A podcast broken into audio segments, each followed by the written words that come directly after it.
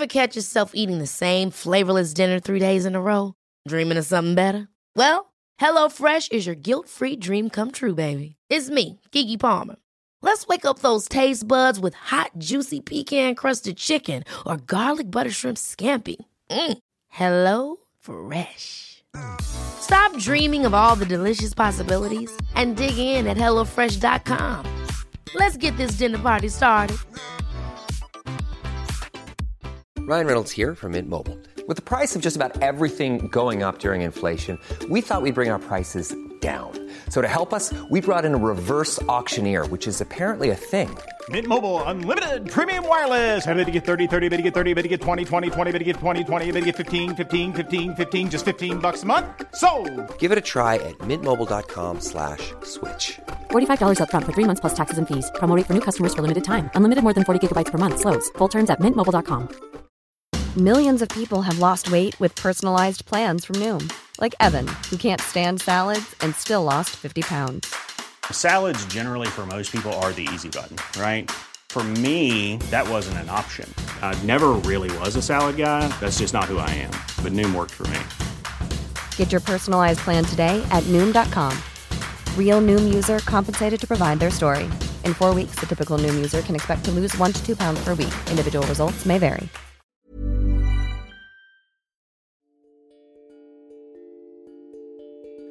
Namaste, yogis. This is Andrew Seeley here to welcome you to the Yoga Revealed podcast. Today, we fly high with Acro Yoga co founder Jason Nemer. Jason is a community connector who has led the rapid expansion of Acro Yoga internationally through his passion for divine play. Jason's enthusiasm for acrobatics is second only to his devout practice of yoga.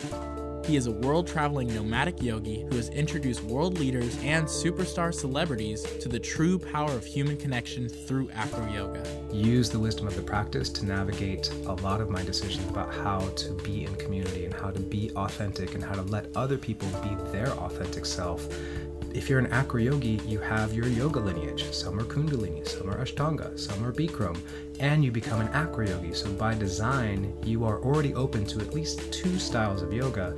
And as soon as you open your mind to that, we really have the potential for us to not only celebrate diversity, but live in that diversity Get ready to go hand to hand as we stack up with this acro yoga man, Jason Nemer, on this outstanding episode of the Yoga Revealed podcast.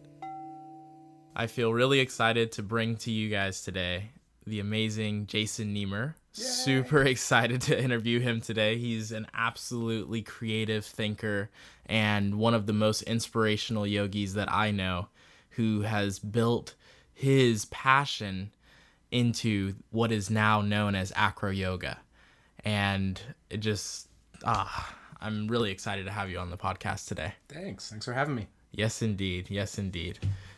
Um, so the way that we usually start these is from the beginning. Um, we really like to know more about where you came from, how yoga was first revealed to you, and kind of like your your culture, how you grew up, um, what kind of led you into the idea of practicing yoga, and how it came about.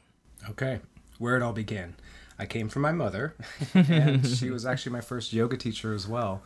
She was an amazing and still is uh, California hippie, and she went to UC, not UCLA. She went to LA after high school. Met my dad, who was going to UCLA. Did some partner yoga, some Kundalini stuff, and she taught me transcendental meditation when I was four. Uh, well, let me let me start over. I was born in Mexico City. My dad is Mexican. My mom is American. It was during um, the late 60s. It was America, love it or leave it, Vietnam War, and she was not loving it, so she left it. She went to Latin America for seven years, not speaking any Spanish, and so she learned a lot about life and culture. And I was raised in that idea that it's not just one land or one culture. Um, at the same time, they didn't teach me Spanish, so I knew I was Mexican, but I didn't really feel those roots until later. And this is a, a long story, but I'll, I'll try to keep connecting the dots. So during commercials, my mom would teach us how to do shoulder stands, and we'd watch TV upside down, and there was a lot of yoga that came through her. But I didn't even know it was yoga. It was just how we would play, and then when I actually found yoga yoga, well, let me let me back up. When I was 12, I started gymnastics, and in gymnastics, in a warm up, you do Urdhva Dhanurasana, Hanumanasana, Paschimottanasana. So I was introduced to a lot of the asanas through gymnastics, and did gymnastics from 12 to 23 uh, at the competitive level. And when I went to college was I, was when I took my first yoga class, and it was an 8 a.m. yoga class, and I was going to UCSD and I would always show up about 15 minutes late to the hour long yoga class because I'm in bed thinking, I don't want to get out of bed. And what was amazing to me is I'd been stretching and doing flexibility training for over a decade, but it wasn't until yoga that I found the ability to connect breath with movement. And, you know, at the end of the class, she would say these really beautiful poetic things that would stick with me. And I'd leave the yoga class and just be floating all day long and just mm-hmm. appreciating life in such a different way. So that really shaped my, my perspective of how I could evolve what I'd already learned through acrobatics. And the first yoga training that I did was actually a Bikram yoga teacher training. It's one of my dirty secrets. uh, and the reason why I chose that, I had a friend who's a fire performer, and I had a Cirque du Soleil audition, and basically what my goal was, I graduated college and I asked myself, what do I want to do? I want to keep doing acrobatics. I want to keep performing. Like I did school to get my parents off my back. Got a degree in economics, but the passion never left me. When I was in college, I was teaching adult gymnastics and I was teaching trampoline at the college. So my passions always directed me back to acrobatics. Well, I was going to ask you from the beginning of starting in acro in acrobatics, um, kind of like your, I would say that's why acro came first in acro yoga, um, kind of your timeline of actually developing your skills.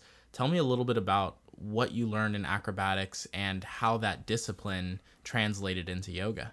So acrobatics is and was and is just it's amazing. It's a system that is similar to how yoga used to be. Yoga used to be very much guru disciple, and you couldn't find books on it. And right now, if you uh, go on the web and you search acrobatic books, it's really hard to find the knowledge. So I was lucky enough to find these people that had these secret arts. And I was taught in traditional gymnastics and also partner acrobatics. And it didn't take me that long to get to a pretty high level in the sport. And what I realized the first time I went uh, to compete internationally was Junior World Championships in China in 91. I was 16, my partner was 12. Yeah. And when I went there, I saw the highest level acrobatics in the world. I saw the Chinese doing crazy shit. and it was super inspiring, but at the same time, like, I have to compete against these people. How's it going to work? And in one of the routines, the Chinese fell, and we didn't, and we ended up beating China. We were the only, they were the only Chinese team that were beat at all at that World Championship. So it was super encouraging to be like, wow, I could be the best in the world. So it inspired me, and it also opened me. When I got back, I looked at the compulsory systems that the U.S. had, and they just were really poorly put together. So I was super inspired, and I'd been training myself and other athletes, and I took a look at the system and decided I want to make a better system. And gymnastics actually influenced my eye of how to develop athletes. Acrobatics didn't have that linear progression as clearly laid out. So, me and my friend, a diving coach, created a compulsory system from scratch that was amazing compared to what the system was. And we showed up to the technical committee meeting with these little booklets, handed them out to 10 or 15 very influential people quite a few of them that were pissed because they'd made the old system, but mm-hmm. it it was so much better. They ended up adopting it. So wow, that was a big process of looking at these are the best acrobats in the world. How do I break that down and go backwards and teach people in America how to get to that level? Wow. So what immediately um, translated into your practice actually transformed into your teaching? So in that sense, um, when you decided to you know present these pamphlets to you know these super influential coaches, what was your thought process and how you wanted to develop the people? Yeah, I understand where. what going. was your thought process and how you wanted to develop the people in your community? Well, I looked at my community as the US acrobats because I was focused on being the best country in the world in competitive acrobatics. And what happened is I looked at how you could, in one season, this came from gymnastics. In when I was a competitive gymnast, you have a routine, and throughout the season, as you get better, you can substitute a jump to handstand with a press handstand. So as you're going through a season, you can keep upgrading your skills, and the bonus skills in one level are the beginning skills in the next. So it's just a really intelligent system. So in acrobatics, what I looked at is I didn't want athletes for one year to only train one skill set. I wanted them to have the ability to upgrade their skill set as their timing got better, their strength got better. So that was the main difference in the system. The old compulsories there were some foundational skills that taught bad technique for high level stuff. There's a thing called a leg pitch backflip. It's where you hold somebody's leg, you pitch them, and to do it, you have to throw your head back. And if children do that skill, they learn that a flip is started by throwing the head back. And as soon as you have that pattern, you can't do high level flipping because your foundation is, is poor. So I took a lot of the skills that were kind of taking the potential away and made it really. Um, just very linear and step by step and upgradable. So I'd say that those were the big shifts and upgrades in the system. Awesome. So at that time, you were already at a very at a very educated stage to be able to break things down and be able to reiterate it in a very digestible way. So give me an idea as to when yoga came into your life, how you decided to incorporate this acrobatic knowledge and the yoga knowledge to really create what you have today as acro yoga. What what that did in acrobatics for me is it gave me the the real experience of having a vision and creating a system. So I did that when I was 17 and at the time that was the hardest I'd ever worked in my life. It was I, think we spent about five months on the project and you know back then it wasn't as easy to use computers so it was all drawn by hand and then photocopied and we went to kinkos and had these huge sheets of paper and it was um, it really helped me see how to follow through with a vision and then when i got with the yoga it was really just in some way copy paste it was okay what are the end goals we want. In acrobatics, we want to get to a hand to hand. In therapeutics, we want people to be able to give an hour long massage. In yoga, we want people to be able to incorporate the wisdom of acrobatics through dynamic strength building and also be able to balance the body through opening muscles and not just building strength, but really building a balance. So, I would say what yoga did that was unique is it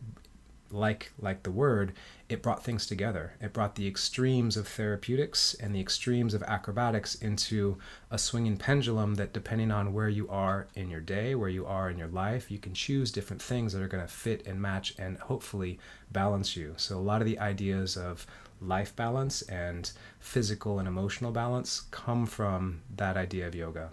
That's awesome. I would say, in knowing you for the past year and a half, two years now, um, I've really seen how well you balance your work, life, and also your practice.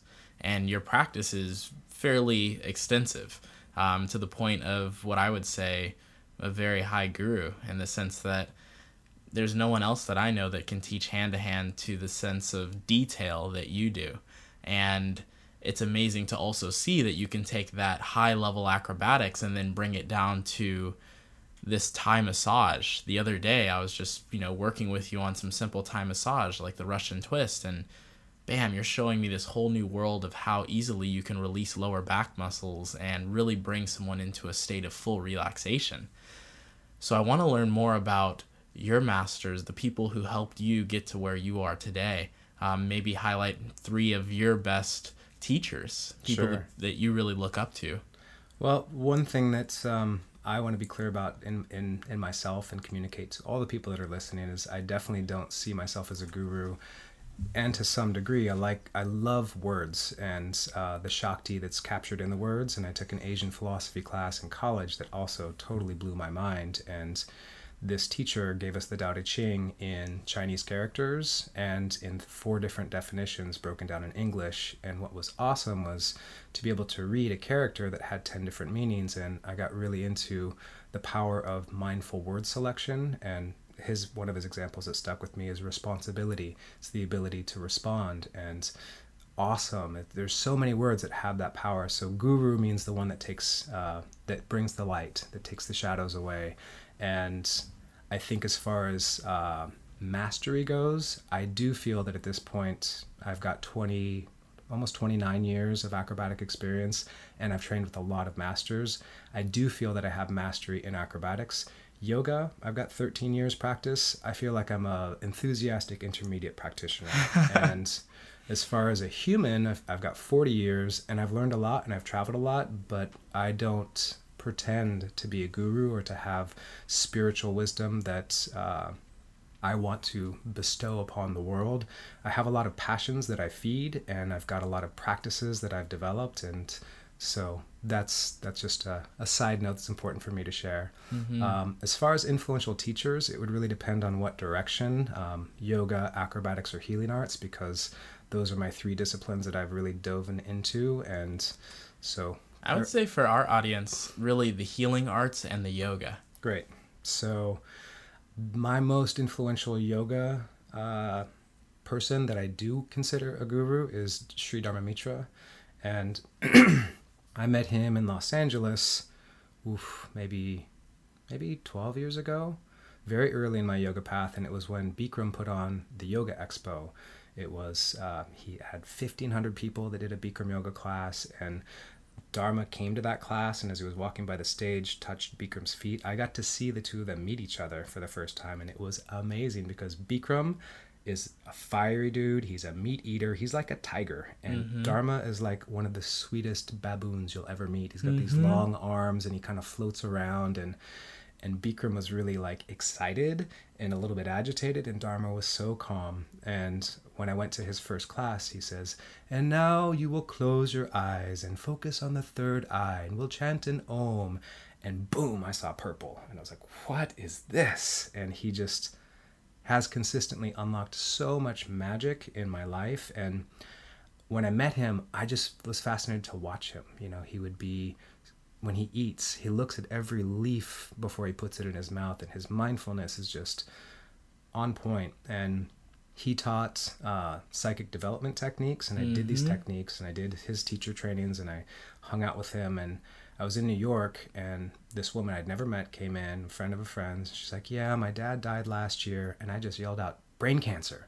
She's like, "Oh my God, how did you know?" I'm like, "Well, I've been doing this psychic development thing with my teacher, and." Uh, so my siddhis really got activated by by Dharma Mitra. Mm-hmm. He's been amazing. Um, Sianna Sherman is another dear friend and big yoga uh, influence on me, and she came from many different backgrounds. But when I met her, she was very uh, enthusiastic about Anusara. Yeah, yeah, she's one of my favorite teachers as well. And I've your two top teachers already are just like some of the people that I hold near and dear to my heart. Yeah, and what she really brought to me was um, not only the system of Anusara, which is brilliant, and I have studied with John and I have a lot of respect for his intellect and his uh, ability to bring a lot of powerful healing um, through yoga.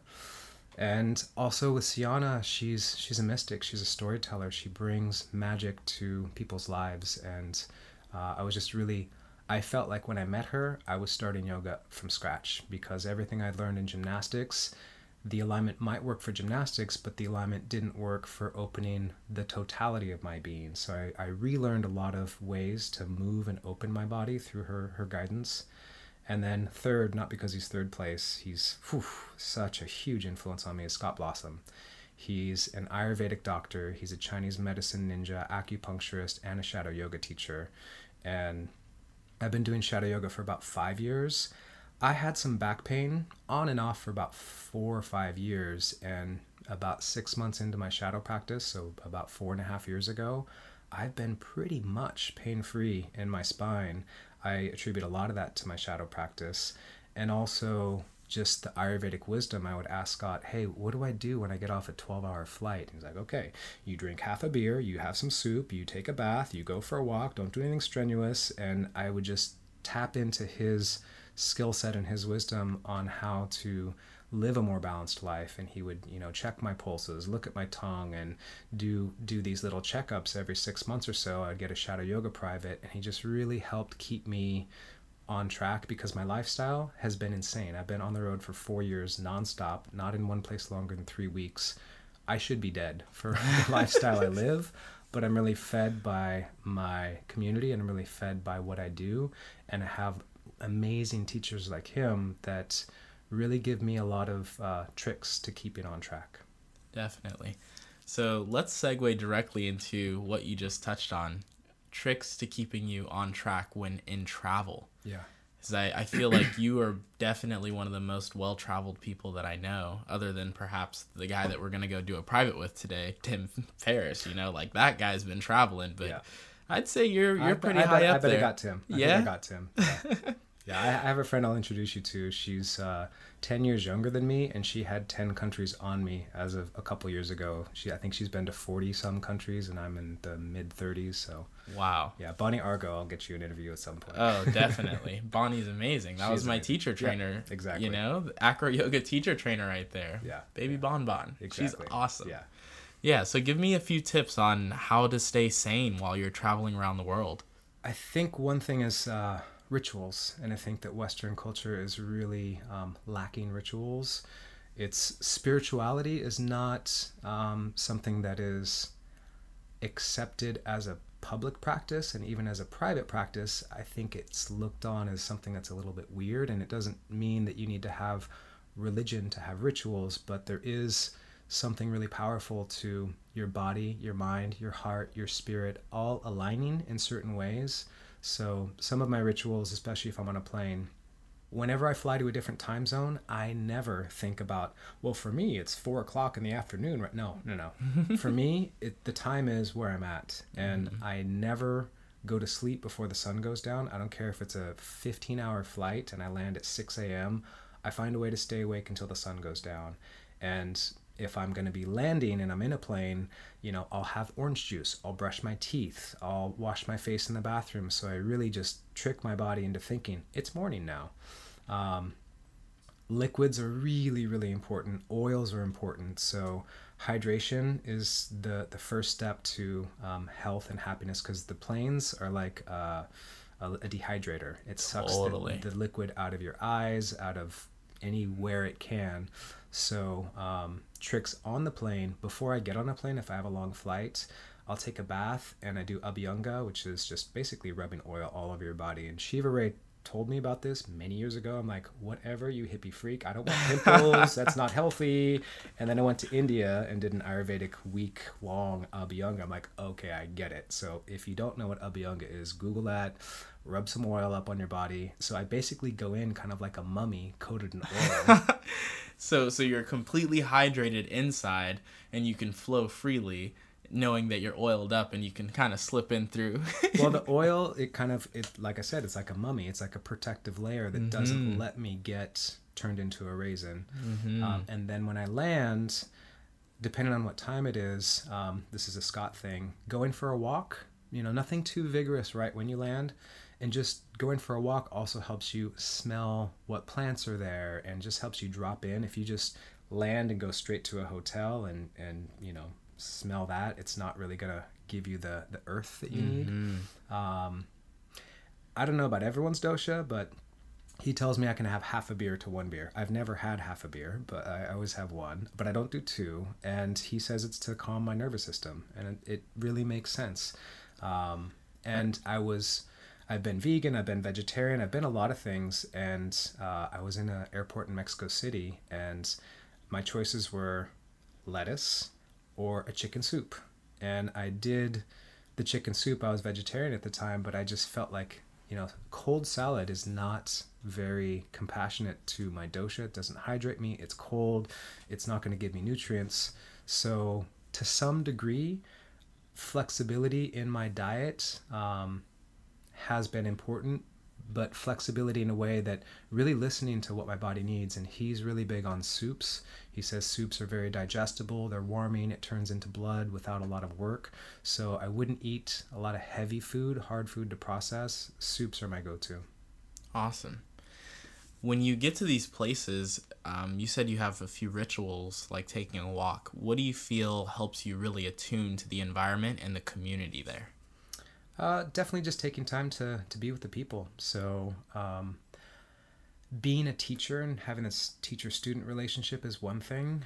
At this point, since I've been traveling so long and I have so many friends, I have people around the world that really I consider my family. So if I get to, like when I go to Germany, I get to hang out with Pascal, Julia, and their daughter Leah, who's three years old, who I've been seeing since she was a, a little tiny baby. So checking in with my global family um, is super grounding, really nurturing, and just, you know, taking the piss out of each other, laughing, having a bottle of wine over dinner, playing games, flying each other.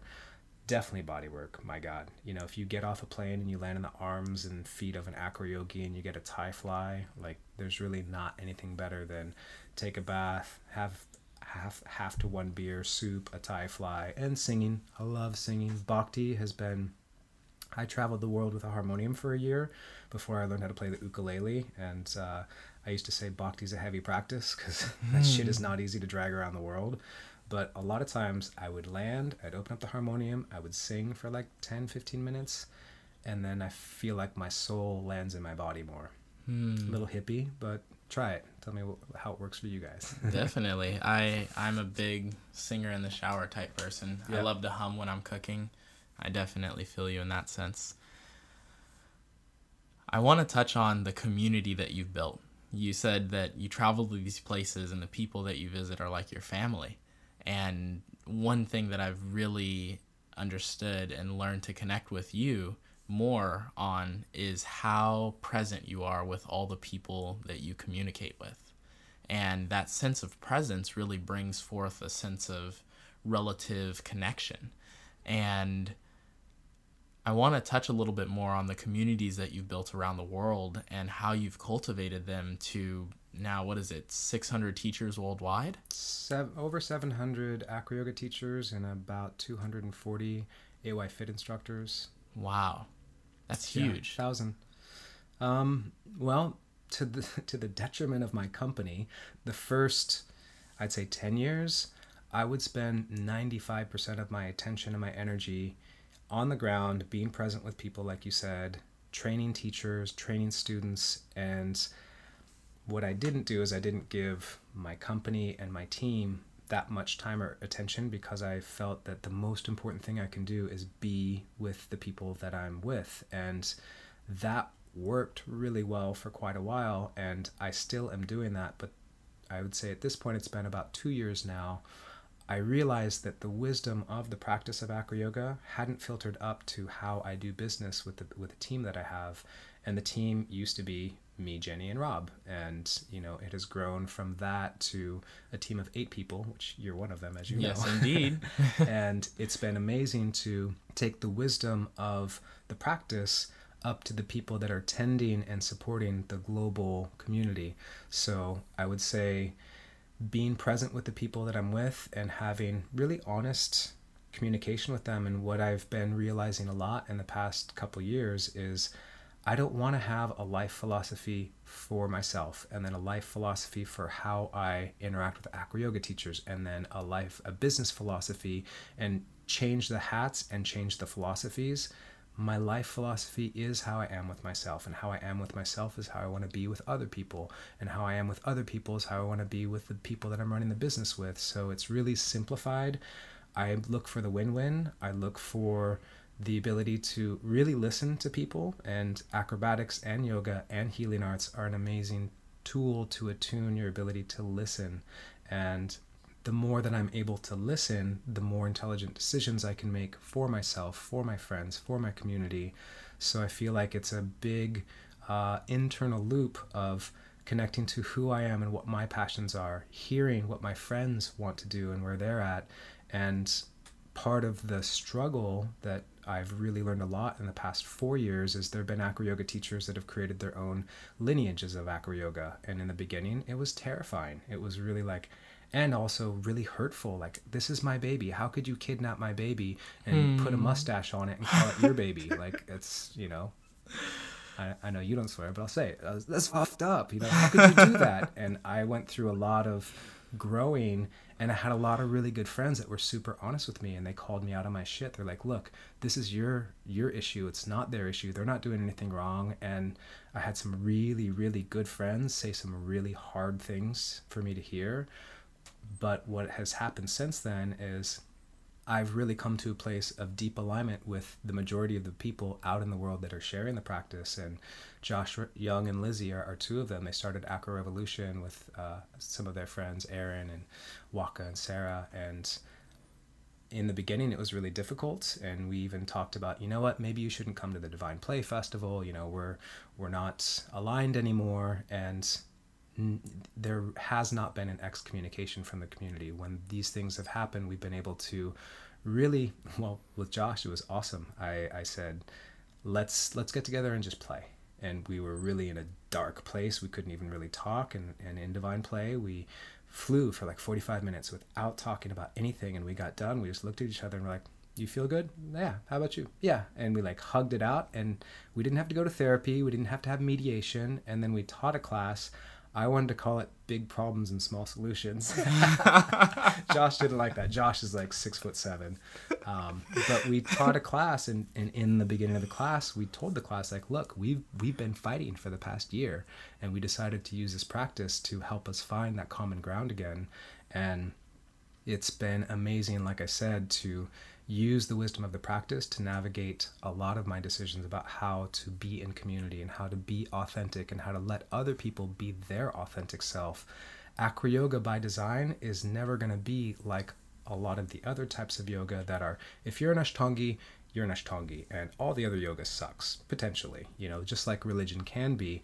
If you're an Acro yogi, you have your yoga lineage. Some are Kundalini, some are Ashtanga, some are Bikram, and you become an acro yogi. So by design, you are already open to at least two styles of yoga. And as soon as you open your mind to that and you have beloved friends that believe different types of yoga, and then you're like, wow, and we actually believe differently about food, and we believe differently about how you should conduct yourself in relationships.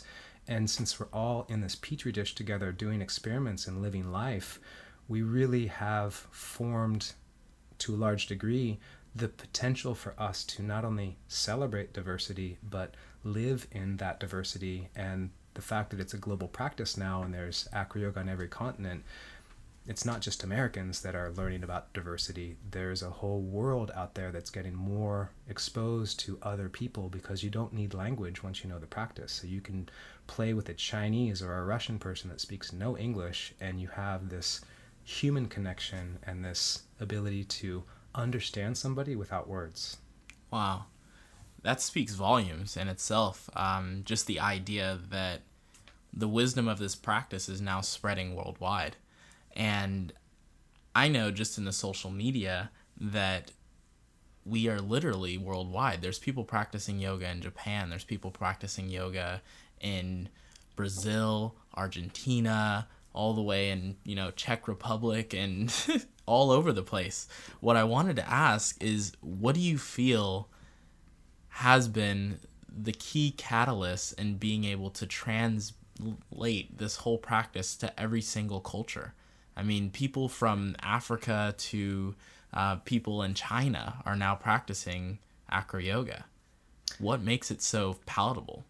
I got an email from a woman in Australia maybe about eight years ago and she said, I'm a yoga teacher, I'm a circus performer, I'm a body worker, I love what you're doing, I want to be an acro yoga teacher, but I can't fly to Europe and California three times to do these immersions and then the teacher training. What should I do?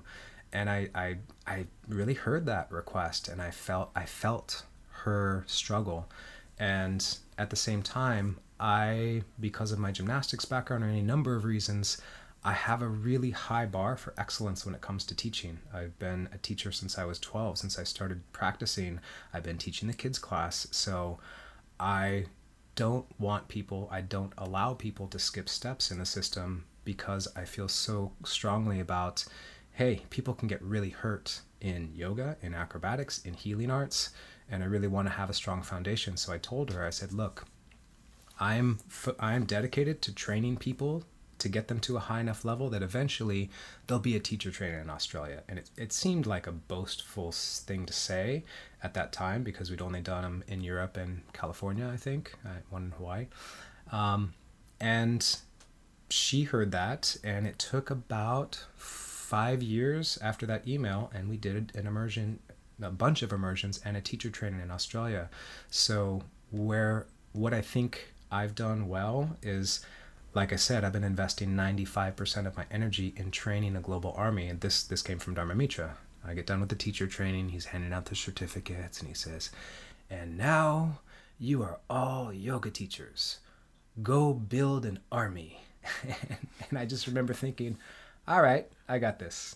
I got this because I was doing acro yoga the whole time I was with him, and he loved it. I flew him, and he when I taught when I when I assisted him, he would always have me. Okay, and now Jason will teach you something very very interesting and fun. um, so since I've dedicated a lot to creating not only the systems but training the people all over the world, at this point, and it's taken twelve years I, am not hoping to die, but I could die and the practice is not going to stop growing.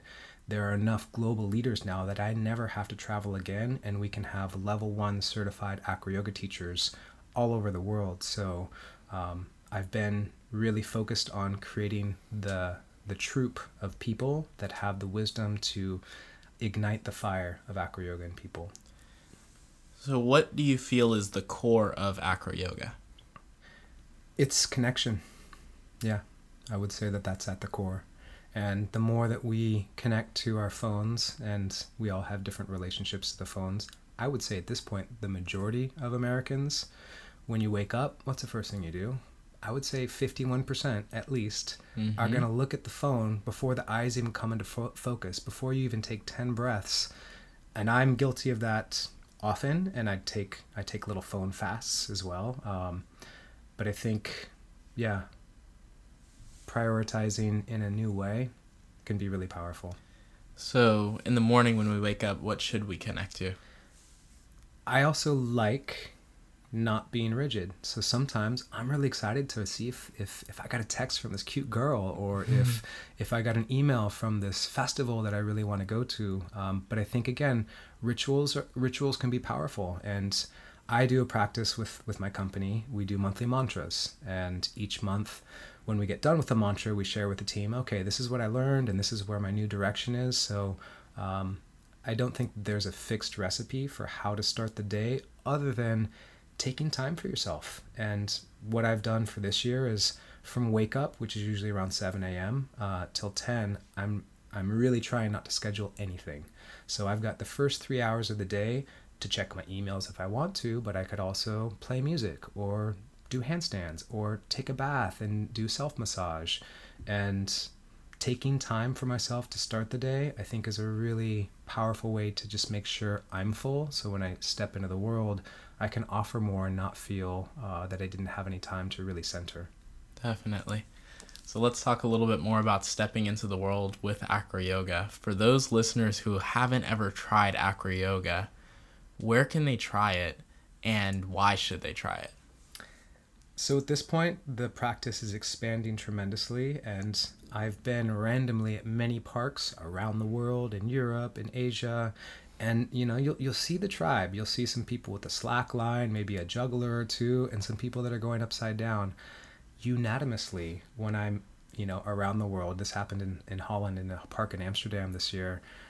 I just just went up to him and said, "Hey, you know, what are you guys doing?" And I, you know, I was I was incognito. They had no idea who I was, and I just played with them. And in general, the acro yoga community is really friendly and open. Um, I also think that getting instruction is amazing when you're beginning anything. So there are 700 plus teachers all over the world. Acroyoga.org. We're having a new website that's launching in the next uh, month or two the find a class feature.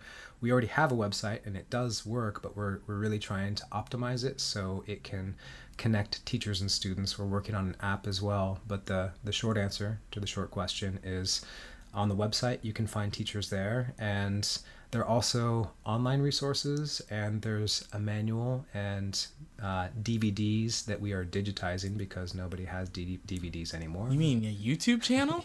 YouTube channel? Yeah, Wow. it's not an eight track. It's not. it's not a VHS. we're That's we're awesome. evolving the practice like like the world does. mm-hmm. And tell me a little bit more about what you guys have going on in Jamaica. Oh my God. So, Jamaica is one of my favorite cultures in the world, and I know you're not supposed to have favorites, but I do. It's Thailand, Mexico, Jamaica, and California as my top four. Hawaii is mixed in there. So, I really hmm. like tropical, warm, spicy. I feel you completely. Yeah. And I went two years in a row for a Jamaica yoga conference, and each time I fell in love more and more with the community. And I found these people in Treasure Beach, which is in the south.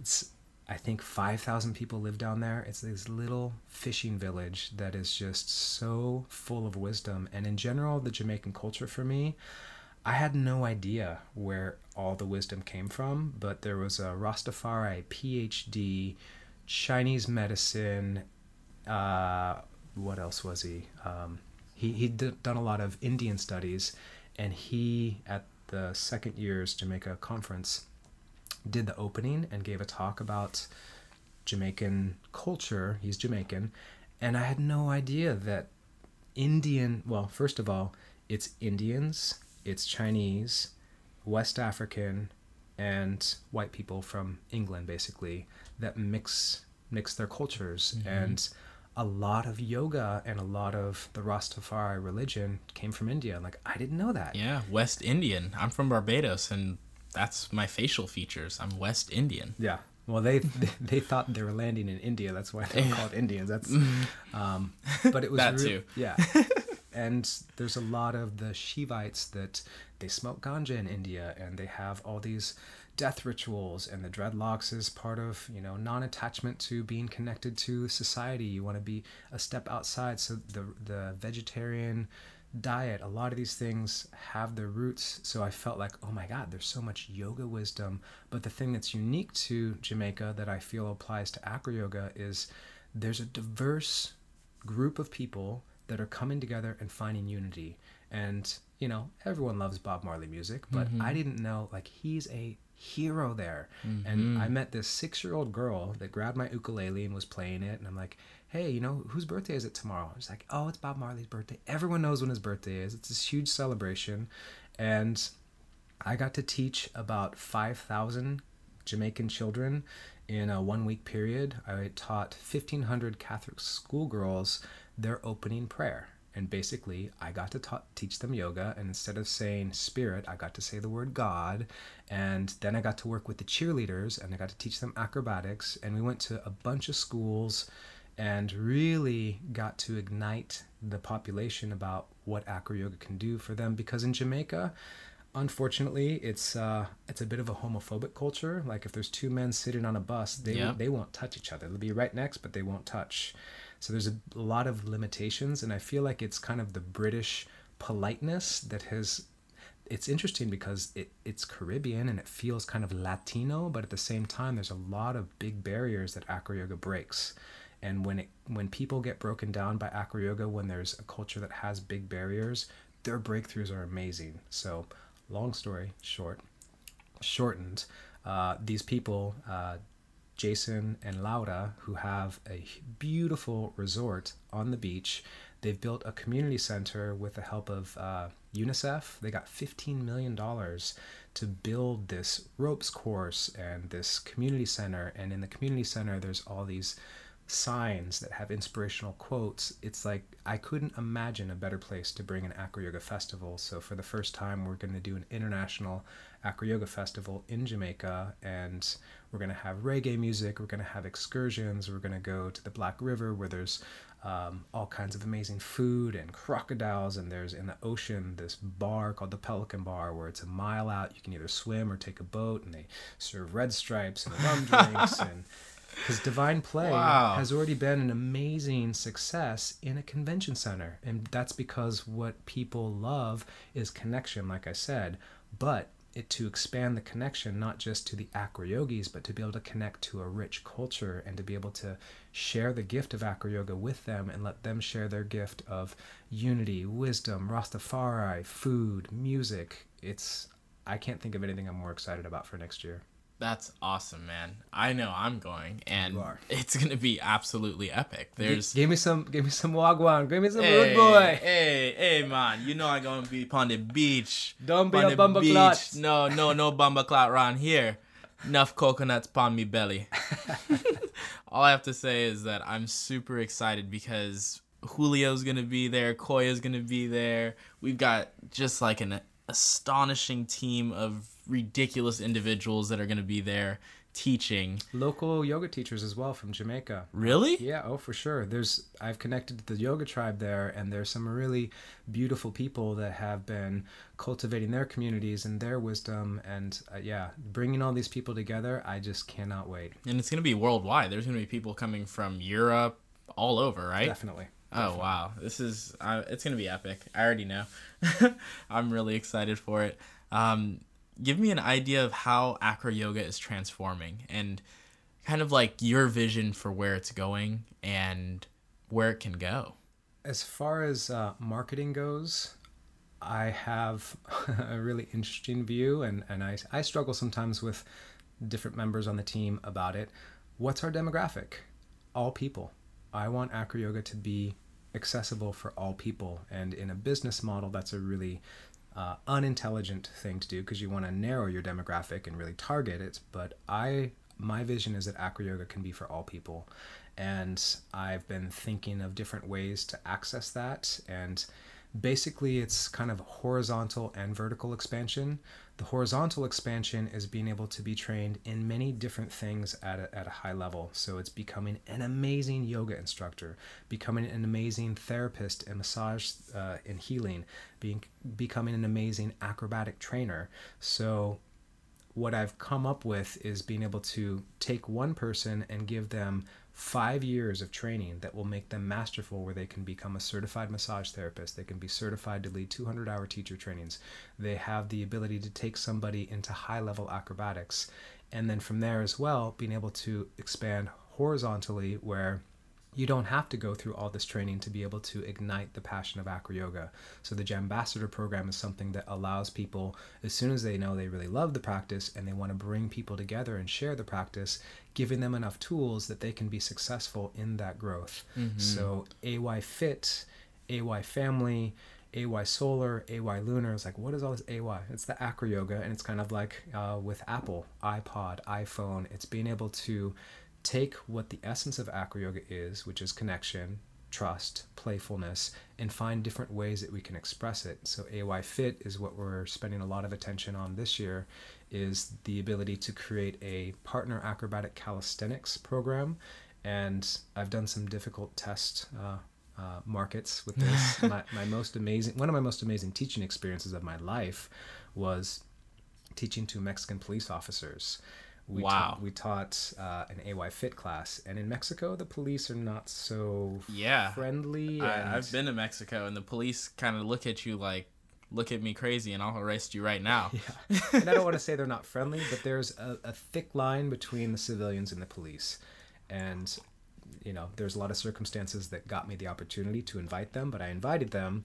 And there were some electricians that were working on the yoga studio at the time. And we got them to do the class. And in the beginning, only the electricians would work with each other and the police would work with each other. And I kept saying, find a new partner, find a new partner. And yeah, about halfway through the class, they all turned into kids. They were all laughing and playing and falling, and nobody had the idea that I'm a police officer, I'm an electrician. We were all just in that magical land that we all want to get to, where you're not thinking what you can't do. You're not thinking, am I going to get hurt? You're not thinking this guy's a creep. You're not thinking, uh, you know, I need to go get back to my job. You're really present with the playfulness. So, AY Fit, I feel, is a much better introduction to acro yoga to many populations.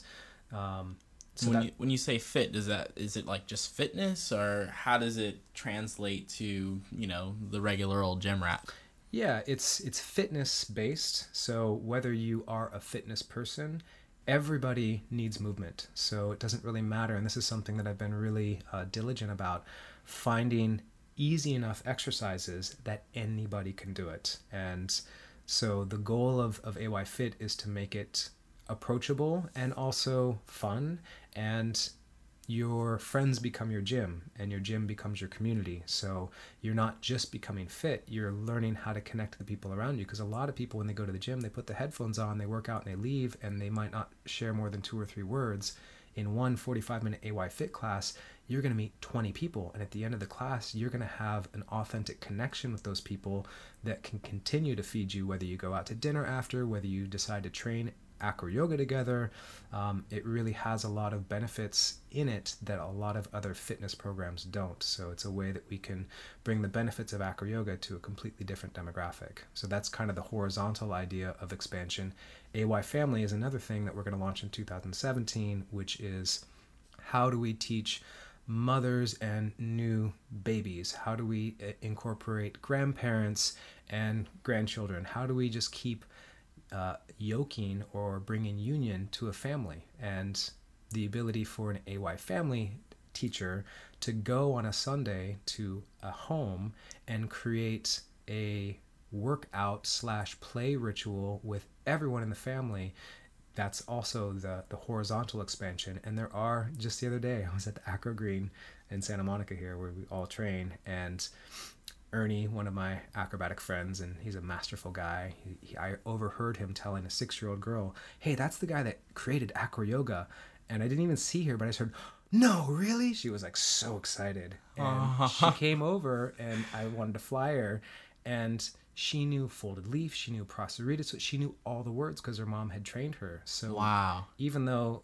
AY Family is not launched, there are a lot of families around the world that are acro yoga trained and to meet her was so sweet and you know made friends with her mom on instagram and you know i know i'm going to see them again. So that's the vision of the practice is that it keeps expanding vertically where if you want to get trained in many different things you will have new skills that you can bring your passions through and create an honest uh, working wage. Because a lot of yoga you know as an ashtanga yoga teacher i'm not picking on ashtanga kundalini any any of the standard yoga forms it's difficult to make a living. Um, but I think what we've done with Acro Yoga is we've created um, enough infrastructure where people can make enough money to sustain a family, to buy a house, and this is um, what I'm thinking of with the the vertical expansion is giving people enough access to a system that will unlock their potential and give them the opportunity to be a full-time acro yoga teacher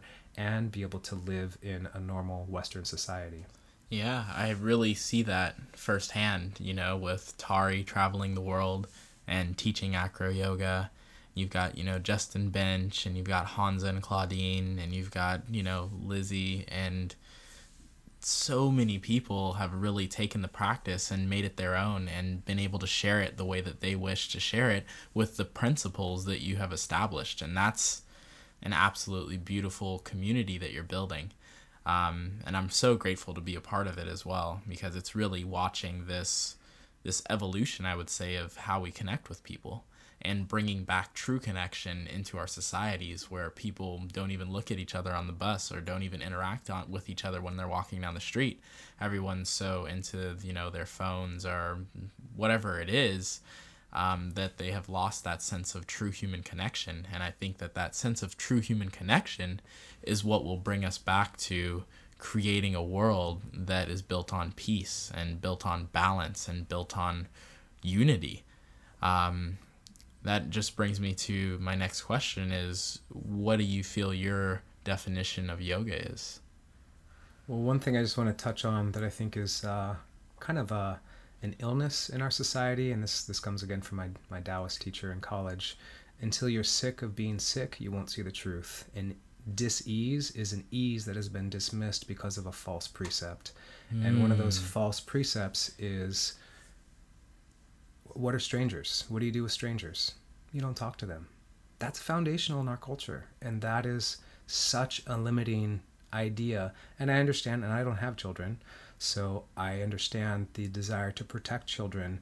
But if you tell every American child, don't talk to strangers because of your fear of them being abducted, that scar, that wound, that philosophy is so deep and so foundational to how we interact. So, my definition of yoga is bringing things together, making things whole. And part of the wholeness is there are people out there that are going to do some disturbing, really horrible things.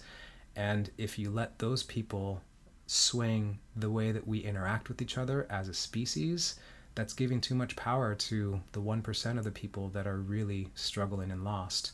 So, to me, yoga is finding wholeness and bringing things into truth and beauty and being able to discern how your thoughts, words, and actions are going to shape your worldview. This came, came from Buddhism and I loved it. You can imagine that what you see in the world is like a movie and you're just witnessing it, or you can be the projector and the world from your thoughts is being projected out. So if you think there are a lot of twisted people that are going to abduct your child, you're creating that movie. And if you believe that people are with good intentions and there's a lot more potential for us to shape the world we want if we believe that our thoughts, words, and actions can create the space for a world that we want to live in. Definitely. Become the observer of the reality in which you help to create. Yeah. Definitely. Oh, man. Um, on an ending note here, I really just want to circle back into um, that idea of connection. And I want you to, I would say, give our listeners three tips on how they can become more connected in their community and perhaps become a thought leader or an inspirational person in their community. I think all things start with ourselves. And I remember in my early 20s, I spent a number of years on just clarity. Clarity is the goal. I, I need to become more clear. I think if you get really clear on who you are and what you want, you can have really deep, authentic interactions and deep connections. If that clarity is not there, nobody's going to be able to help you find your clarity. So, um, really distilling what your passions are, what your direction is, and knowing it's always going to be a moving target, but clarity. And then from there, um, listen to your emotional compass. If you're spending time with people and you don't feel good, really listen to that that feeling of surrounding yourself with people not just that say nice things about you but people that really are going to bring the best out of you uh, if if if i could distill a lot of the the wisdom that my influential people early on in my life get the negative people out of your life be clear uh, of the quality of people that you're spending time with and yeah, it doesn't mean that you can extract difficult people from your life, but you don't need to spend a lot of time in those situations. So, um, knowing who you are, knowing what moves you, and then getting in alignment with the people that are going to continue to unlock that in you. Definitely. Well, thank you so much for being here with me on the Yoga Revealed podcast and taking the time to reveal to us the depth of connection that is acro yoga. I truly appreciate your presence in my life and also your presence here on this podcast and sharing your knowledge, your wisdom, and your heart. Sweet talker. Yeah. Just being real. Just being real.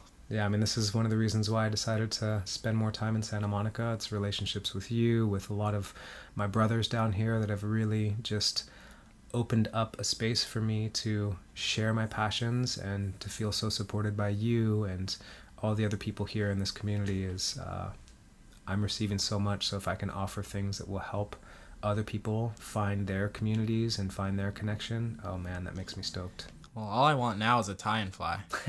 yeah, everyone in the company is getting one. So I've got uh, two two down, uh, six to go. You're on the list. Definitely. Well, have a beautiful one, Jason. Love you, brother. Namaste. Thank you for tuning into this episode of the Yoga Revealed podcast with Jason Nemer.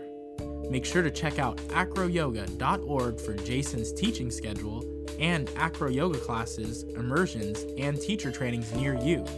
For daily inspiration, check out Acro Yoga's Instagram and YouTube channel. For more awesome interviews here on Yoga Revealed, be sure to subscribe on iTunes and feel free to give us a five star review if you truly appreciate the interviews we do. We can't thank you enough. If you truly appreciate what we're sharing here with the world, send it to a friend that might actually need this. Thank you, thank you, thank you for all the contribution that you given to the Yoga Revealed community. Catch us at yogarevealed.com for the free manifesto, and we'll catch you back next week. Live light, shine bright. Peace, yogis.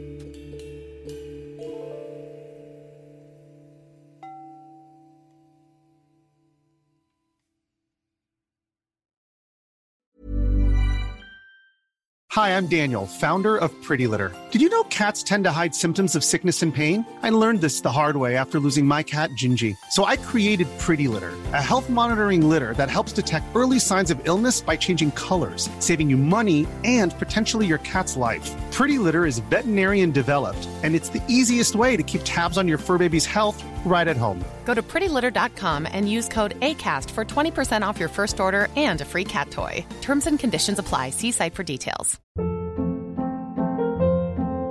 Hold up. What was that? Boring. No flavor. That was as bad as those leftovers you ate all week. Keke Palmer here, and it's time to say hello to something fresh and guilt-free. Hello Fresh. Jazz up dinner with pecan-crusted chicken or garlic butter shrimp scampi. Now that's music to my mouth. Hello Fresh. Let's get this dinner party started. Discover all the delicious possibilities at hellofresh.com. Planning for your next trip?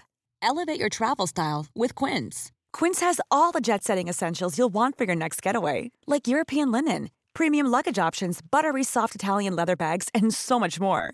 And is all priced at 50 to 80% less than similar brands. Plus, Quince only works with factories that use safe and ethical manufacturing practices. Pack your bags with high-quality essentials you'll be wearing for vacations to come with Quince. Go to quince.com slash pack for free shipping and 365-day returns.